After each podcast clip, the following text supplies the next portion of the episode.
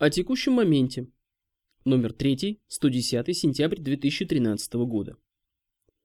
Наше дело и дела не наши.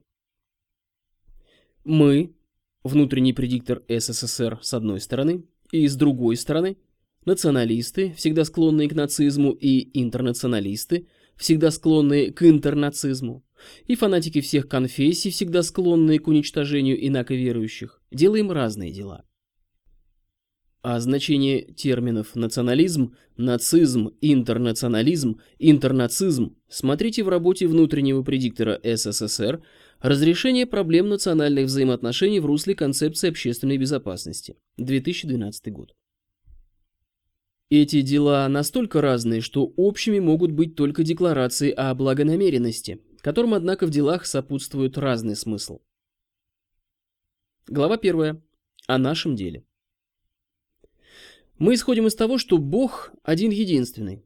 Он – Творец Вселенной и ее обитатели, и Он же в ней – Вседержитель, то есть обладатель всей полноты власти во всех ее проявлениях. Власть всех прочих только с его позволения, включающего в себя две составляющих – промысел, в котором выражается оптимальный путь развития Вселенной и ее обитателей, и попущение, в пределах которого действуют все, кто по тем или иным причинам не согласен с промыслом, либо не настолько хорошо властен над собой, что не удерживает свое поведение в русле промысла. Всякая разновидность многобожия, якобы альтернативная единобожию, неадекватна жизни и дефективна, хотя бы потому, что заранее предопределяет конфликт богов, а за ними их последователей – людей, и только Бог единый, обладающий вседержительностью, не есть бог неустройства, но мира. Пояснение о многобожии, его сути и происхождении смотрите в Коране. Нынешняя цивилизация людей, не первая цивилизация людей, а до череды цивилизаций людей на Земле, были цивилизации динозавров, которые не справились с миссией носителей разума на планете. Это утверждают представители объединения «Всеесветная грамота», и оснований возражать против этого утверждения у нас нет, тем более что артефакты, датируемые миллионами лет древности, люди находят на протяжении всего времени существования археологии как науки. В истории череды цивилизаций людей Бог не оставался безучастным к тому, что происходит на Земле. И это прослеживается в том, что на протяжении всей этой планетарной эпохи имели место его откровения о предназначении людей, цивилизации, смысле жизни и деятельности. Нынешняя цивилизация возникла после того, как предшествующая погибла в глобальной геофизической катастрофе, память о которой сохранилась в виде преданий о всемирном потопе. В ней последнее откровение было дано Ною, но его современники не пожелали внять, и вследствие этого их цивилизация погибла, исчерпав попущение ошибаться. Ошибаться допустимо, хотя и нежелательно, но упорствовать в ошибочности неизбежно ведет к исчерпанию попущения. В нынешней цивилизации откровения были даны в частности Моисею, Христу, Мухаммаду, а на Руси, судя по всему, Баяну Вещему – Поскольку все откровения были о том, как людям жить в русле промысла, то их можно назвать единым заветом. Однако на протяжении всей памятной истории и предыстории она может быть реконструирована по оставленным ею следам в культуре и на Земле. Прослеживается процесс целенаправленного противодействия становлению цивилизации людей на основе единого завета. Источник этого процесса, судя по всему, внеземной, и многое говорит о том, что он не воплощенный, то есть не вещественный, а полевой. Под его координацией в отношении Земли действуют и некоторые внеземные цивилизации. В русле противодействия становлению цивилизации людей на основе Единого Завета сложились все исторически реальные так называемые авраамические вероисповедания, а также буддизм, ведические вероисповедания, все направления шаманизма.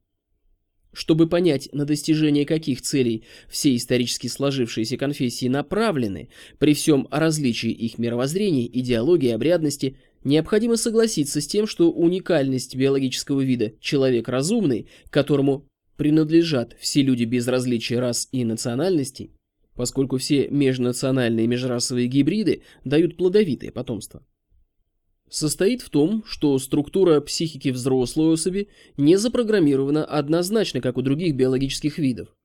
Это выражается в том, что взрослая особь вида человек разумный может быть носителем одного из четырех базовых типов строя психики. Животный. Все поведение подчинено инстинктам. Животный тип строя психики имеет модификацию – скотский.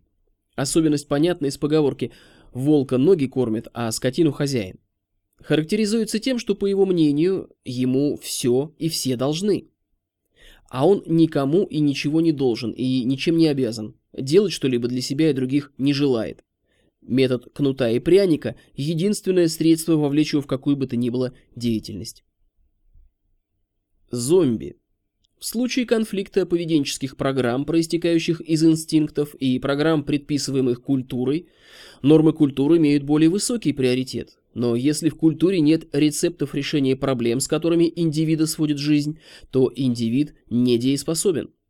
Причина недееспособности проста. Если исключить случаи биологической неполноценности, которая может быть следствием сбоев в генетике, родовых и детских травм и болезней, то творческий потенциал индивида вследствие особенностей культуры или пороков семейного воспитания, не был востребован, не был освоен, либо оказался заблокирован какими-то социальными или личностно-психологическими факторами. Демонический.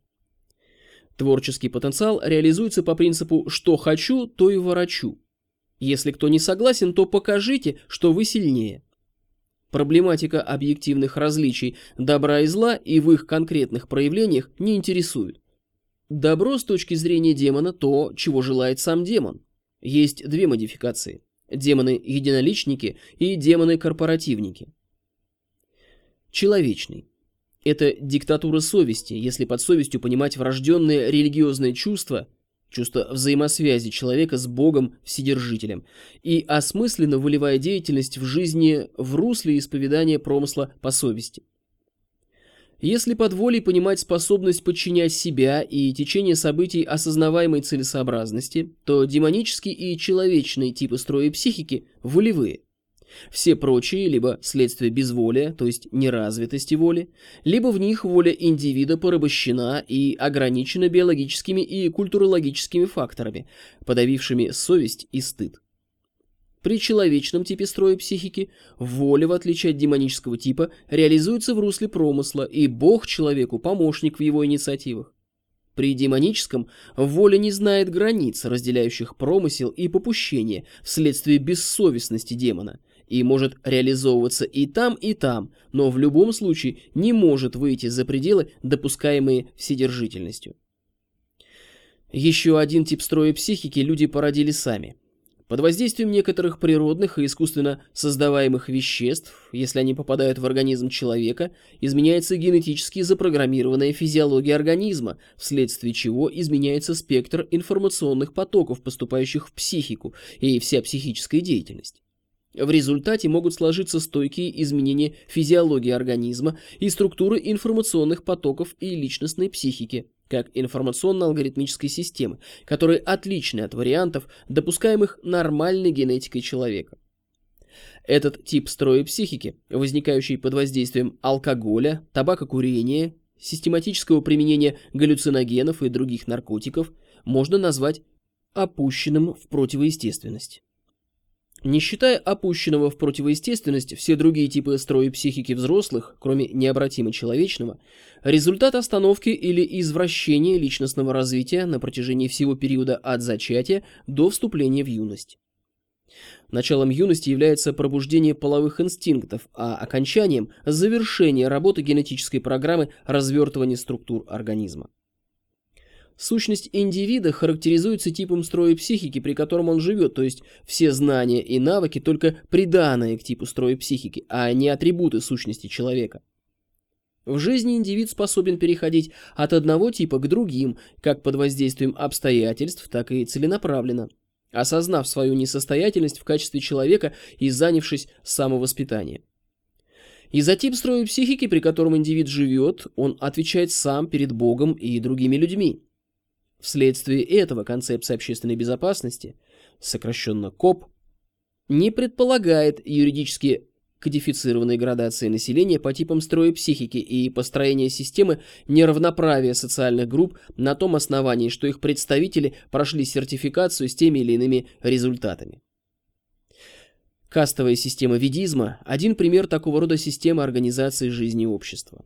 Ничто не говорит о том, что человечный тип строя психики – достояние какого-то одного определенного народа и недостижим для представителей каких-либо рас или наций. Именно в силу этого мы порицаем расизм и нацизм во всех их проявлениях. Смотрите работы ВП СССР о расовых доктринах, несостоятельны, но правдоподобны. Разрешение проблем национальных взаимоотношений в русле концепции общественной безопасности. О ликвидации системы эксплуатации человека человеком во многонациональном обществе. Мы считаем, что культура многонационального и многорасового человечества должна измениться так, чтобы человечного типа строя психики достигали все к началу юности. На это были направлены все без исключения откровения Единого Завета. Поэтому у нас нет никаких претензий к Моисею, Христу, Мухаммаду, Сталину. Тем, кто живет под властью антисталинских и антибольшевистских предубеждений, полезно подумать о том, что было в эпоху Сталина, и Сталин виновен. Это разные, по сути, вещи, потому что в жизни обществ, так же, как и в природной среде, События наступают после того, как имели место вызвавшие их причины. Разница во времени между причинами и следствиями может достигать тысячи лет и более. И многим другим, кто работал на воплощении в жизнь идеалов Единого Завета.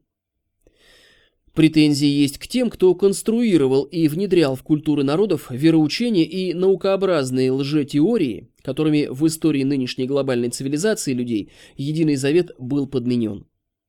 Соответственно, у человечества может быть только одна единственная истинная религия. Это живая диктатура совести каждого человека, которая не может быть формализована в каких бы то ни было догмах и ритуалах.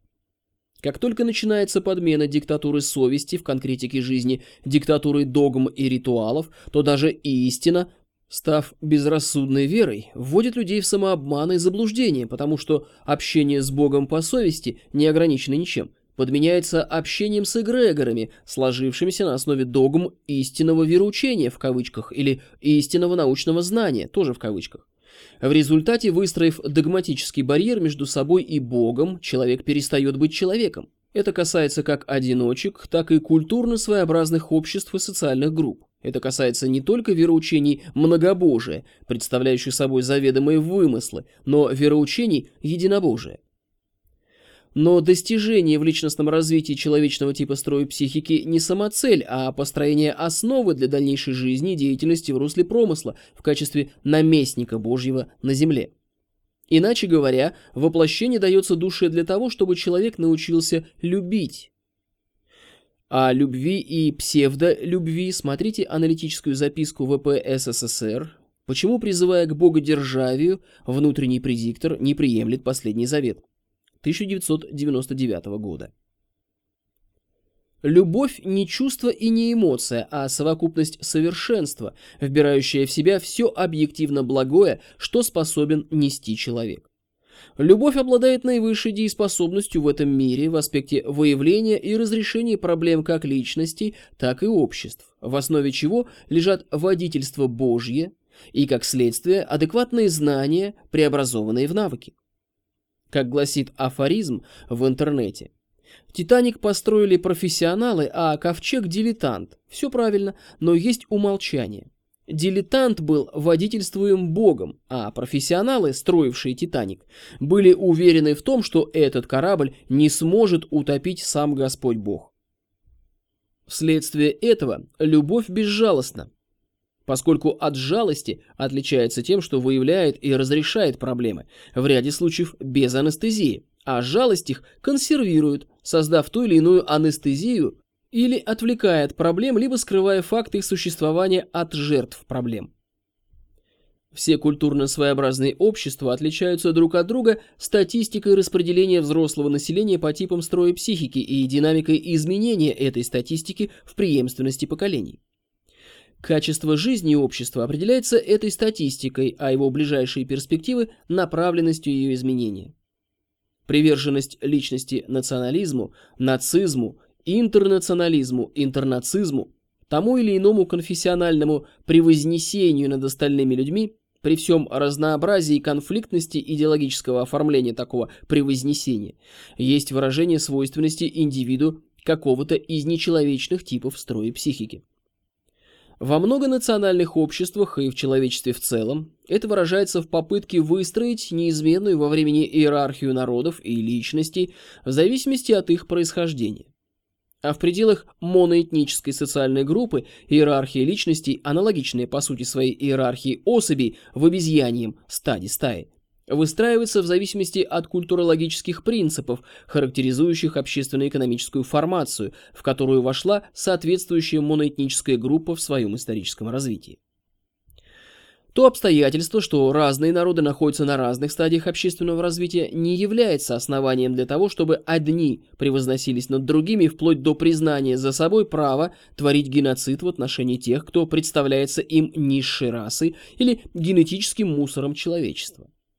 Но это не означает, что следует впасть в мазохизм толерантности и предоставить равноправие иным культурам и свободу действий их представителями, если те застряли в своем развитии в людоедстве или рабовладении, или же, не противясь, покориться тем политическим силам, которые норовят откатить человечество в его развитии в прошлое, потому что им не нравятся те или иные политические тенденции и перспективы в настоящем. В любых политических ситуациях и в общении с представителями любых культур должно работать на то, чтобы каждый человек, каждый народ и человечество в целом продвигалось к такой культуре, объединяющей все народы, в которой человечный тип строя психики будет достигаться всеми к началу юности, а быть выразителем любви станет нормой жизни для каждого. Типы строя психики зомби и демонический представляют собой камуфляжные оболочки на животном типе строя психики, и тем отличаются от человечного, который в своей основе имеет личностную религиозность, а не инстинкты. Соответственно, общество, в котором носители человечного типа строя психики редкость, если вообще не антисоциальный элемент, как Христос в обществе своих современников по плоти в своей жизни подчинено тем же объективным закономерностям, которым в природе регулируется жизнь всей фауны. Главное из них – избыточная рождаемость по отношению к емкости экологической ниши, в результате чего лишние уничтожаются голодом, болезнями, гибнут во внутривидовой конкуренции за лучшее место под солнцем. Все это мы видим на протяжении всей истории нынешней глобальной цивилизации людей во всех регионах планеты. Своеобразие эпох и истории регионов планеты всего лишь культурные оболочки проявления этой закономерности. Откровение Единого Завета учит иному. Если общество достигает такого качества развития, что к началу юности все обретают человечный тип строя психики, то человек становится эмоционально самодостаточным и неподвластным половым инстинктам. Дети зачинаются и рождаются исключительно в любви, и статистика рождаемости, смертности не ведет к переполнению экологической ниши, вследствие чего в жизни людей в духе святом нет места болезням и нет места избыточности населения и уничтожению избыточных, в кавычках, голодом и средствами внутривидовой конкуренции. В таком обществе, вследствие того, что достоинство человека выражается в человечном типе строя психики, нет места иерархии личностей и социальных групп, характеризуемых теми или иными наборами признаков, в том числе и местом в общественном объединении труда. Кроме того, в таком обществе нет места паразитизму одних на труде и жизни других, как эпизодическому спонтанному, так и организованному на основе построения системы эксплуатации человека человеком. Современный обыватель любой страны в силу невежества и бездумья такой образ жизни вообразить не способен. Тем не менее, переход к нему – открытая и издревле возможность, о которой говорят все откровения Единого Завета. Но реализовать эту возможность люди должны сами. Националисты, нацисты, интернационалисты, интернацисты, фанатики конфессиональных вероучений едины в том, что стоят на принципе мы лучше, чем все прочие, и потому имеем право на то, на что все прочие не должны притязать, в котором выражается сатанизм. Смотрите Коран, сура 7, преграды, аяты с 9 по 13. Прилагая усилия к тому, чтобы представление о своем превосходстве воплотить в жизнь, они строят и воспроизводят иерархии личностей и социальных групп, что выражается в толпоэлитарном характере всех без исключения исторически сложившихся культур и препятствуют становлению глобальной культуры, объединяющей многонациональное человечество, в которой необратимо человечный тип строя психики достигался бы всеми без исключения к началу юности. Таковы наши разногласия по вопросу о будущем со всеми националистами, нацистами, интернационалистами, интернацистами, фанатиками конфессиональных вероучений. Глава 2. Наше дело и дела не наши. Принципиальное различие и причины невозможности единения в некоем общем деле. Наше разногласие с теми, кто делает не наши, а свои дела – именно по вопросу о будущем. Будущее, если смотреть в него из настоящего времени, пока множество объективно открытых различных возможностей, то есть будущее многовариантно. Но деятельность людей приведет неизбежно к тому, что только один вариант ныне объективно возможного будущего станет безальтернативно единственным настоящим, а потом исторически свершившимся прошлым. Суть КОБ в том, чтобы в диалоге с Богом людям, всем без исключения, познать цели промысла и творчески воплотить их в жизнь. Все остальное в КОБ – следствие и средства обеспечения этого. По отношению к творчеству будущего это означает воплотить в жизнь, сделать реальностью те благие возможности, которые никогда в прошлом не были воплощены. По отношению к прошлому это означает выявить в истории и предыстории то, что лежит в русле промысла, и то, что было совершено людьми в пределах попущения Божьего ошибаться, как в выборе цели развития, так и в путях и способах достижения целей. Кроме того, по отношению к прошлому это означает Следует быть благодарными не только тем, кто творил наше настоящее в русле промысла, но и по отношению к тем, кто своими нравственно-мировоззренческими ошибками, действуя в пределах попущения Божьего, обнажил проблемы, которые до свершения ими ошибок объективно имели место, но существовали в скрытном виде и тормозили развитие человечества, и которые необходимо разрешить, а последствия которых необходимо искоренить для того, чтобы Земля перестала быть планетой обезьян, в образе человеческом и стала бы таки планетой людей. Если конкретно, то есть за что быть благодарными Хитлеру, Троцкому и многим другим злодеям. Им тоже есть за что сказать спасибо, потому что без их злодейств многие нравственно-мировоззренческие проблемы так и оставались бы невыявленными, и их власть препятствовала бы дальнейшему развитию человечества. Но после того, как их злодейства свершились, Умному человеку должно быть понятно, что они – следствие нравственно-мировоззренческих ошибок, и потому надо обратиться к проблемам формирования в исторически сложившейся культуре нравственности и психики людей и обществ как информационно-алгоритмических систем. И только в этом смысле КОП – следствие и продолжение не только откровений Единого Завета, но и гитлеризма, марксизма, троцкизма, талмудизма или чего-то еще но никак не потому, что какие-то положения КОП аналогичны тем или иным положениям каких-то идеологических систем прошлых эпох.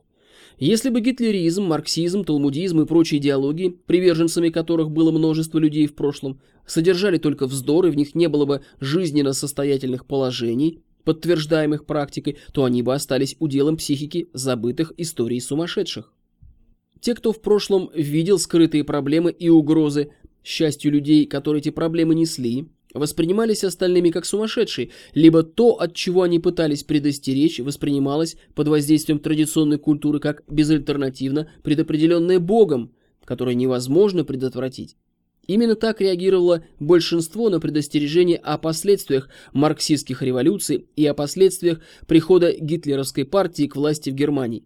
И эти злодейства стали реальностью только потому, что проблемы не воспринимались как проблемы и не были устранены до того, как выразились в политике и в жизни. И именно из этого отношения к будущему и прошлому проистекает несовместимость КОП с другими концепциями построения будущего, невозможность объединения в некоем общем деле с приверженцами национализма, нацизма, интернационализма, интернацизма, того или иного конфессионального фанатизма. Для всех, кто делает не наше дело, характерно идеализировать тот или иной период прошлого, а точнее идеализировать миф о нем. И в этом нет разницы между националистами, нацистами, интернационалистами, интернацистами, сталинистами и антисталинистами, православными и неоязычниками, мусульманскими фундаменталистами, истинными либералами и прочими политактивистами.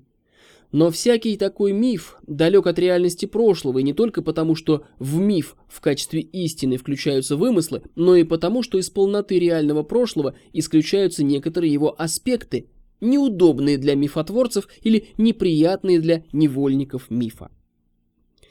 Так, в соответствии с культовым мифом некоторых отечественных неонацистов, 22 июня 1941 года Хитлер начал войну не с целью порабощения народов СССР и уничтожения избыточного неполноценного населения в кавычках, а с целью освобождения народов СССР от сталинской жидократии. Хатынь и ряд других деревень вместе с жителями сожгли советские диверсанты для того, чтобы дискредитировать оккупационный режим Третьего Рейха и стимулировать развертывание партизанского движения. А вермахт проводил карательные операции исключительно адресно против партизан и их пособников и не учинял массовых репрессий в отношении населения оккупированных территорий. Лагеря смерти на территории Германии и Польши, сохраненные после войны в качестве мемориалов, были построены не Третьим Рейхом, а СССР по указке сионистов после разгрома Третьего Рейха с целью опорочить германский национал-социализм. Доступный ныне текст «Mein Kampf» фальсифицирован после войны с той же целью – дискредитации Хитлера и Третьего Рейха. Все это очевидно и неоспоримо. А далее, под властью мифа над умами дело сводится к тому, чтобы отпрессовать настоящее так, чтобы получилось некое будущее, в котором воплотился бы идеал, якобы некогда реализованный в прошлом, о котором повествует миф, но потом утраченный, как под воздействием собственной глупости предков, так и под воздействием происков врагов. Все они действуют в соответствии с тем, как поется в одной еврейской песне. «Не стоит прогибаться под изменчивый мир, пусть лучше он прогнется под нас». Однажды он прогнется под нас. Автор слов Андрей Макаревич, бессменный участник группы «Машина времени», родился 11 декабря 1953 года в Москве в семействе Вадима Григорьевича Макаревича 1924-1996 годы и Нины Марковны Макаревич в девичестве Шмуйлович 1926-1989. Интернацистский миф Библии тоже принадлежит этому множеству, хотя в этом множестве он обладает уникальной особенностью, которой не обладают мифы националистов и фанатиков постиудаистских конфессий. Он содержит в себе проект будущего, якобы данный Богом в незапамятные времена Моисею и в дальнейшем уточняемый через еврейских пророков. Невольниками этого мифа являются и приверженцы небополитики, одна из целей которой – оболванивание Китая библейским православием.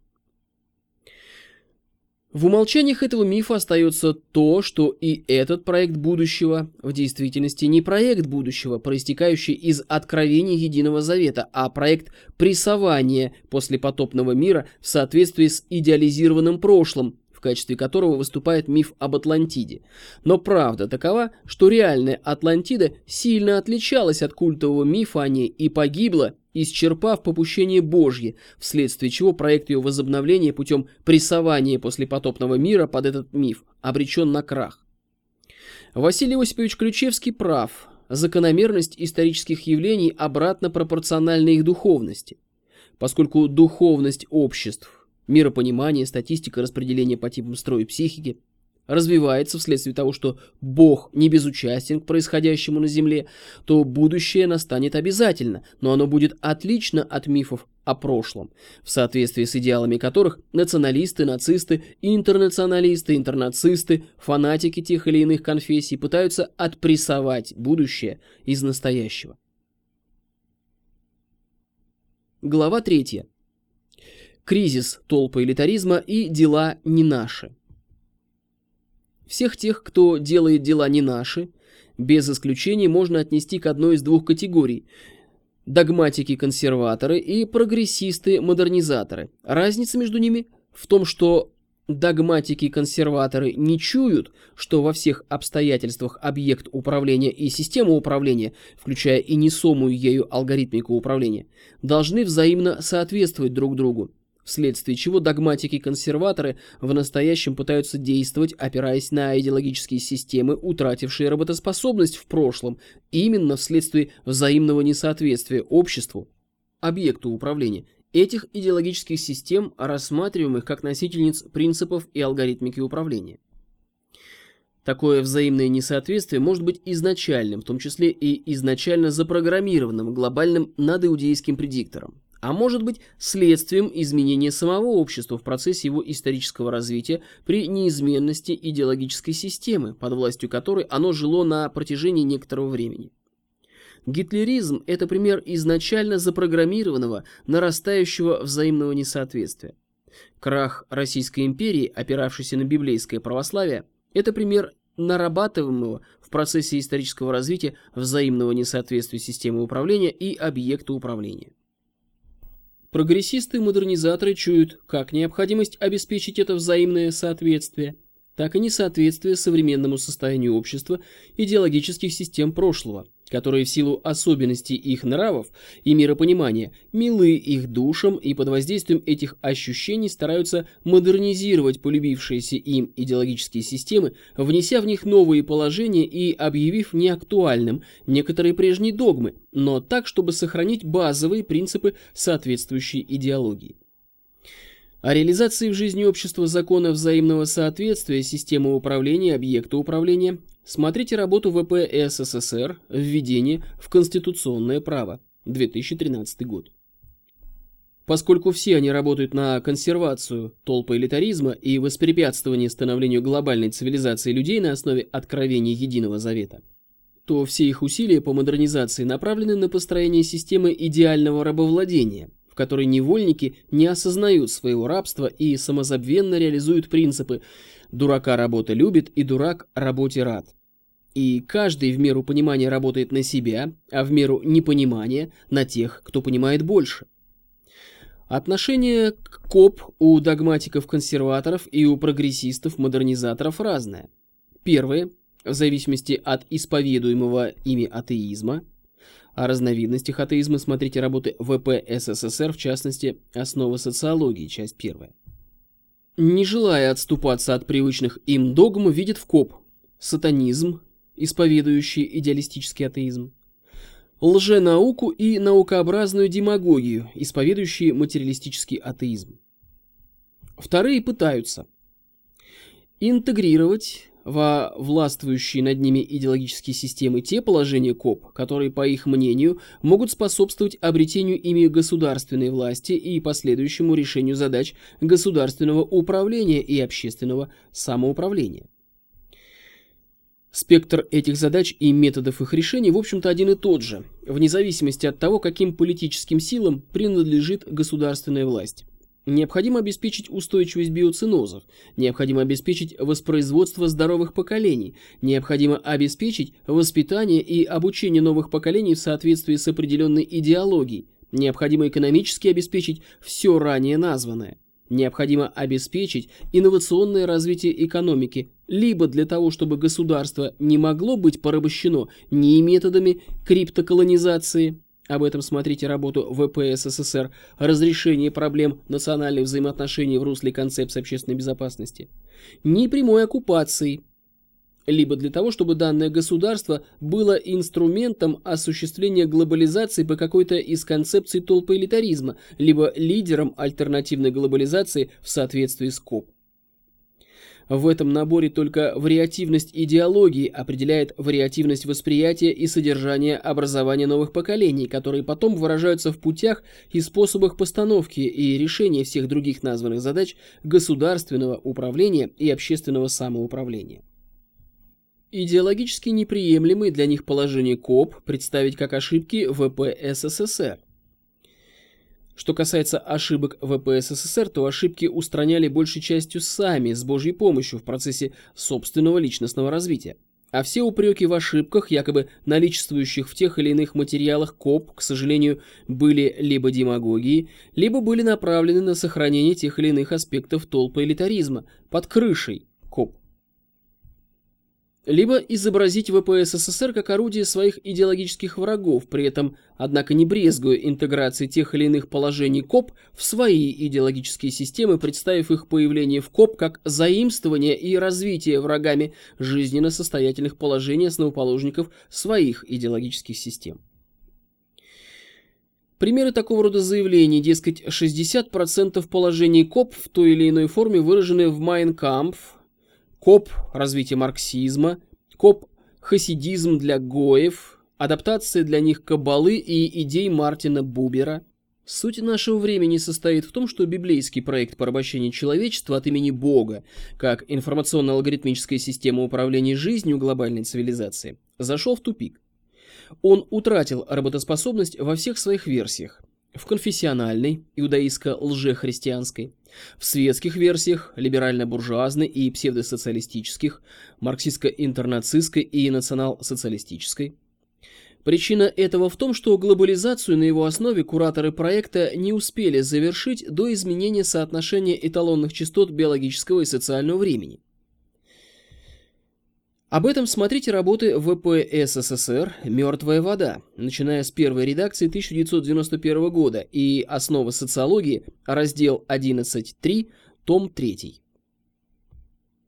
Помешали Мухаммад лично и становление мусульманской культуры, Чингисхан, Сталин и большевики, Китай и Япония, не пожелавшие отказаться от самобытности, продавшись за англосаксонско-иудейские ценности в кавычках, После же изменения соотношения эталонных частот биологического и социального времени, принципы организации управления, заложенные в библейский проект при его старте, смотрите работу ВП СССР «Печальное наследие Атлантиды». Троцкизм – это вчера, но никак не завтра. Утратили работоспособность. Вследствие этого в мире идет процесс переформатирования всей глобально-политической матрицы – этот процесс идет отчасти стихийно, то есть неуправляемо изнутри человечества, а отчасти под управлением как глобального надиудейского, библейского предиктора, так и ВП СССР и иных инициаторов проектов глобализации альтернативных библейскому. Смотрите об этом аналитические записки ВП СССР «Глобализация. Начало нового этапа» из серии «О текущем моменте» номер 2, 109 за март 2013 года и Япония и Русь. Прожектерство, либо предиктор-корректор в действии. Из серии о текущем моменте, номер 6, 54, за 2006 год. В августе 1991 года был разрушен СССР, агитпункт социализма, и этим актом был как бы положен конец противостоянию капитализма и социализма. Как бы. Потому что это противостояние носило отчасти искусственный характер, поскольку напряженность в отношениях двух сверхдержав подогревалась международными политическими силами, то есть извне по отношению к каждой из сверхдержав. А главное – фальшивый характер, поскольку в СССР настоящего социализма не было, был марксистский псевдосоциализм. А для реформирования псевдосоциализма в социализм настоящий в СССР не было ни адекватной теории, ни кадровой базы управленцев, подготовленной на основе этой адекватной теории строительства социализма. Вследствие этого СССР был концептуально безвластен и потому обречен на крах по команде извне. Почему же это искусственное противостояние псевдосоциализма и капитализма длилось так долго? только потому, что оно обеспечивало устойчивость всей глобальной системе в некоем переходном периоде к эпохе культурологической унификации мира. Эта эпоха наступила с крахом СССР, но при этом глобальная система политических процессов потеряла устойчивость по предсказуемости, то есть стала по сути неуправляемой. Чтобы снова ввести систему в состояние равновесия и обеспечить ей устойчивость по предсказуемости, необходимо ликвидировать и второй агитпункт агитпункт капитализма. Почему? Да потому что весь мир не может жить по американским стандартам потреблятства. Потреблятство – прожигание ресурсов планеты без пользы в гонке потребления с целью демонстрации иерархического статуса в толпы элитарной социальной организации. Ресурсов Земли пока хватает обеспечить американские стандарты потреблятства только США и их союзникам, но они составляют едва ли одну седьмую часть населения Земли, и при этом выброс в среду обитания отходов потребляцкой цивилизации уже превосходит возможности биосферы утилизировать и перерабатывать эти отходы. Те, кто принял на себя миссию глобального управления на планете Земля при начале библейского проекта, понимали это еще 200 лет тому назад и даже дали адекватное название этому процессу – общий кризис капитализма. За этим термином марксизма стоит суровая жизненная проблема, способная погубить глобальную цивилизацию людей, не состоявшихся в качестве человеков. Если этот кризис не будет разрешен, то земной цивилизации грозит гибель, как и всем ее предшественницам. И есть два альтернативных сценария разрешения этого кризиса. Первый – псевдосоциализм, возможный в двух вариантах. Национал-социализм, его образчик сохраняется в Северной Корее, которую международные политические силы не позволяют ликвидировать. И интернационал-социализм, его образчик продолжает существовать на Кубе, и после краха мировой системы социализма по той же причине международные политические силы не позволяют его ликвидировать. Второй в одном варианте. Всем становиться человеками и строить общество справедливости на основе КОП и ее развития. Суть первого сценария сводится к тому, что одна или группа наций объявляется лидерами цивилизационного развития человечества, и на них возлагается миссия формирования нового мирового порядка, осуществления идеального рабовладения, то есть они должны обуздать гонку потребления, организовать разрешение экологических проблем, задать новый стандарт образа жизни для всего остального мира, сохранив при этом толпы элитаризм, навязать этот образ жизни военной силой и революциями тем, кто погряз в консервативном догматизме, то есть пытается сохранить верность исторически сложившимся укладам жизни и их идеологическому обеспечению. Различие между вариантами первого сценария только в том, что хотя все нации и народы должны быть превращены в идеальных рабов, смотрите выше об идеальном рабовладении, но в случае интернационал-социализма тюрьма общая для всех масштабов Земли, а в случае национал-социализма в общей для всех глобальной тюрьме предусмотрены камеры, учитывающие особенности национальных культур и историй. Но в случае реализации глобального национал-социалистического сценария на втором этапе его реализации все равно переход к интернационал-социализму при сохранении толпы элитаризма. Сколько и каких нужно рабов для поддержания нового образа жизни решат международные политические силы. Как сократить количество ненужных рабов? На первом этапе, в период до победы нового мирового порядка в глобальных масштабах, вариантов множество – Войны межгосударственные и гражданские, геномодифицированные продукты, гарантирующие бесплодие, голод, пидорасинг и прочий гедонизм, кто к чему более склонен. На втором этапе, после установления нового мирового порядка, планирование семьи повсеместно, то есть выделение квот на рождаемость, а в случае политической необходимости и квот на эвтаназию преступников, стариков, инвалидов, тяжело больных и тому подобных лишних людей – Смотрите «Час быка» Ивана Антоновича Ефремова. Однако после ликвидации СССР истеблишмент США возомнил о своей победе в холодной войне и в упоении гордыни, не желает понимать того, что мир изменился так, как описано выше, в настоящей записке, и в других материалах КОП. Мертвая вода, сад растет сам, печальное наследие Атлантиды. Вследствие этого США под демагогию о правах человека и демократии пытаются реализовать себя в качестве государства цивилизации буржуазного либерализма, по отношению к которой все остальные страны – финансовые колонии, назначение которых – обслуживать это «элитарное» в кавычках государство, обеспечивать его лидерство в гонке потребления и снабжать его свежими мозгами, дабы компенсировать последствия биологического вырождения и интеллектуальной несостоятельности его собственного населения. Эти устремления истеблишмента США не вписываются в политику международных надгосударственных сил, которая требует обуздания гонки потребления и ликвидации вызванного ею глобального биосферно-социального экологического кризиса. В частности, намек на это – публикация в Нью-Йорк Таймс статьи Владимира Владимировича Путина, в которой дается оценка политики США постсоветского периода. Смотрите текст на официальном сайте президента Российской Федерации http двойной слэш www.kremlin.ru слэш news слэш 192.05. Цитата. Настораживает, что попытки силового вмешательства в различные внутренние конфликты становятся для США обычным делом. Возникает вопрос, отвечает ли это долгосрочным интересам самих Соединенных Штатов.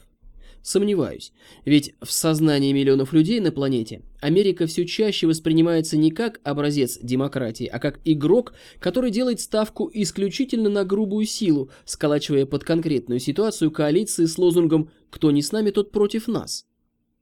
Применение силы показало свою неэффективность и бессмысленность. Афганистан лихорадит, и никто не может сказать, что будет там после вывода международных сил. Ливия разделена на зоны влияния племен и кланов. В Ираке продолжается гражданская война, и каждый день гибнут десятки людей. В самих США многие проводят прямую аналогию между Ираком и Сирией, и в этой связи спрашивают, зачем повторять недавние ошибки. Имевшие место силовые акции подтверждают также то, что какими бы точечными ни были удары с использованием самого современного оружия, жертвы среди гражданского населения неизбежны. Причем страдают в первую очередь старики и дети, жизни которых как раз и пытаются якобы защищать с помощью этих ударов. Подобные силовые действия вызывают закономерную реакцию в мире. Если нельзя полагаться на международное право, то надо искать другие варианты гарантированного обеспечения собственной безопасности. И вот все большее число стран стремится обзавестись оружием массового уничтожения.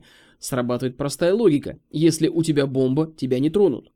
Получается, что на словах говорится о необходимости укрепления режима нераспространения, а на деле происходит его размывание.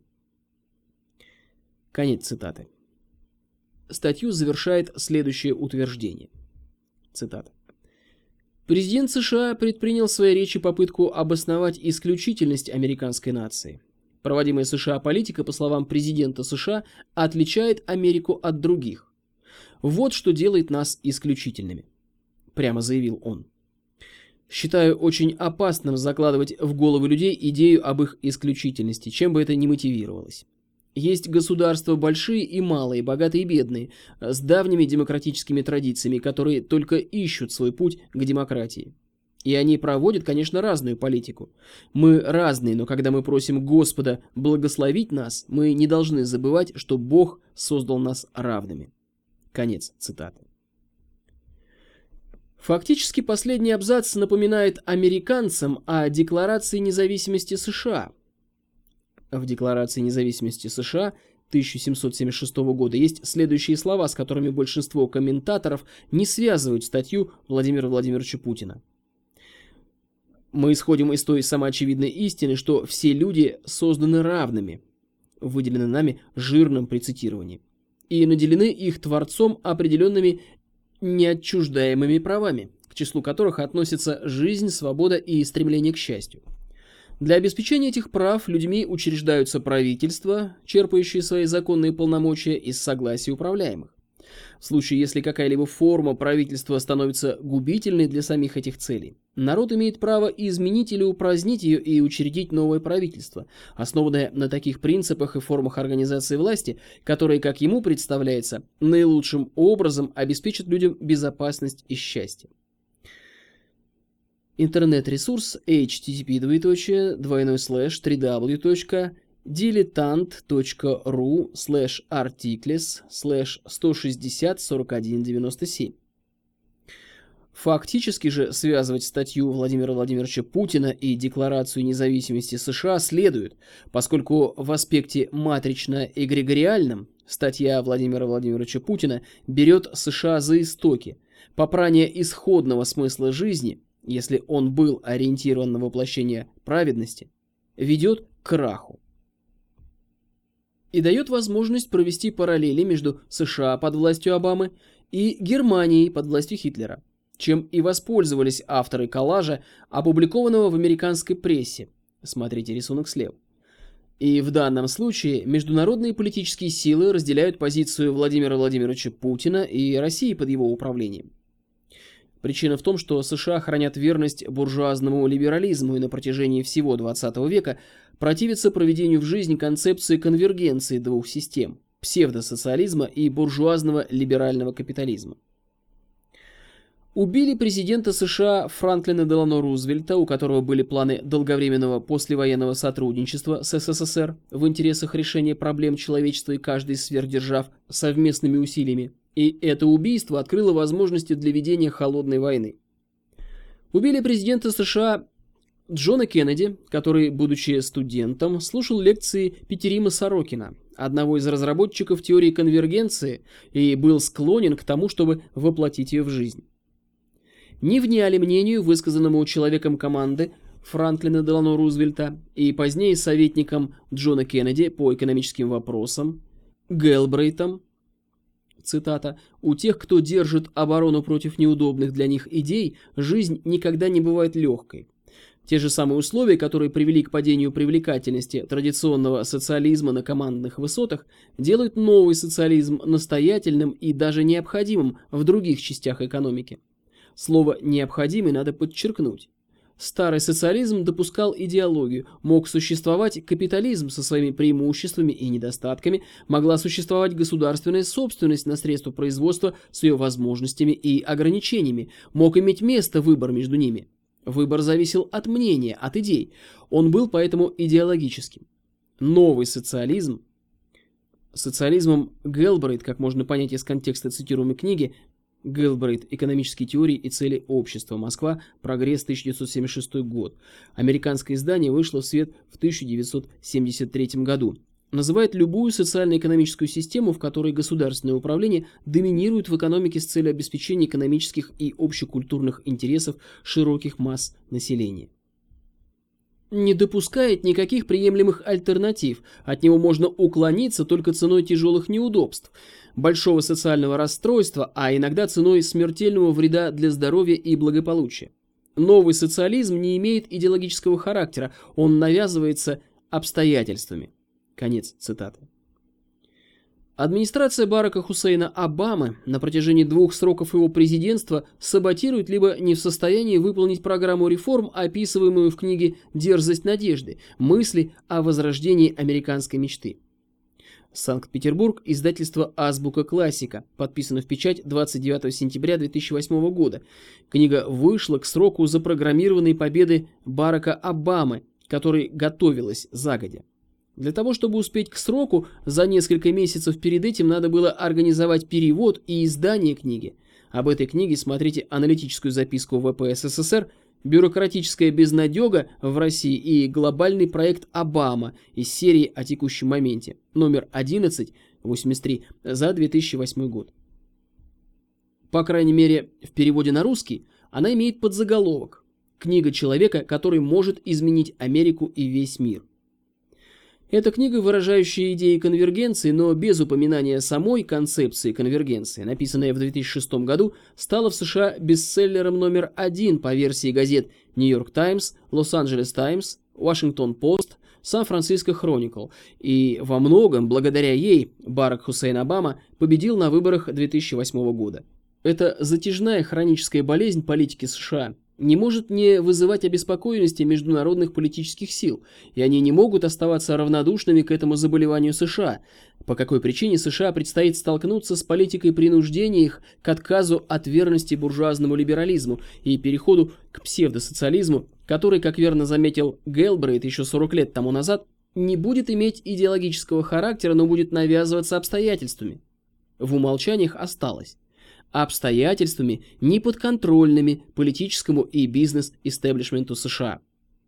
Именно по этой причине авторы приведенного выше коллажа возвели Обаму в ранг Гитлера наших дней, тонко намекая, что у него есть шансы быть назначенным на роль современного воплощения мирового зла со всеми вытекающими из этого назначения последствиями для либерально-буржуазных США и Обамы лично. Это утверждение дополняется сведениями практически одновременно пришедшими из Китая. В ноябре 2013 года Третий пленум ЦК КПК 18 созыва объявит миру о крутом повороте курса и линии Народной Республики в сторону укрепления порядка социализма с китайской спецификой. Если же имя «социализм с китайской спецификой» истолковать в исконных смыслах каждого из восьми иероглифов, которыми оно записано, то получится союз кланов вокруг престола предков с оттенками цвета срединного государства.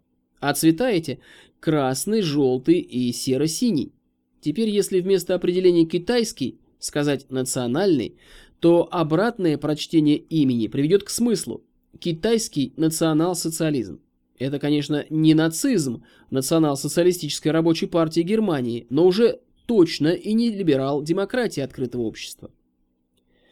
Андрей Девятов о причинах наших неудач на китайском фронте. Еще раз о новой модели сотрудничества стран ШОС. Интернет-ресурс http двоеточие двойной слэш www.peremeny.ru слэш books слэш осьминог слэш 8174.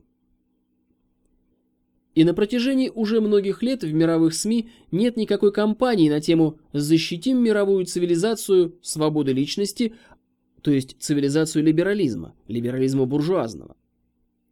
От желтой опасности. Почему? А потому, что будущее за экономическим укладом, получившим название социализм, с помощью которого международные политические силы хотят построить глобальную систему идеального рабовладения. И наша общая задача состоит в том, чтобы новый социализм стал не глобальной системой идеального рабовладения, а обществом действительно свободных людей, живущих под властью диктатуры и совести. Внутренний предиктор СССР – 10-16 сентября 2013 года.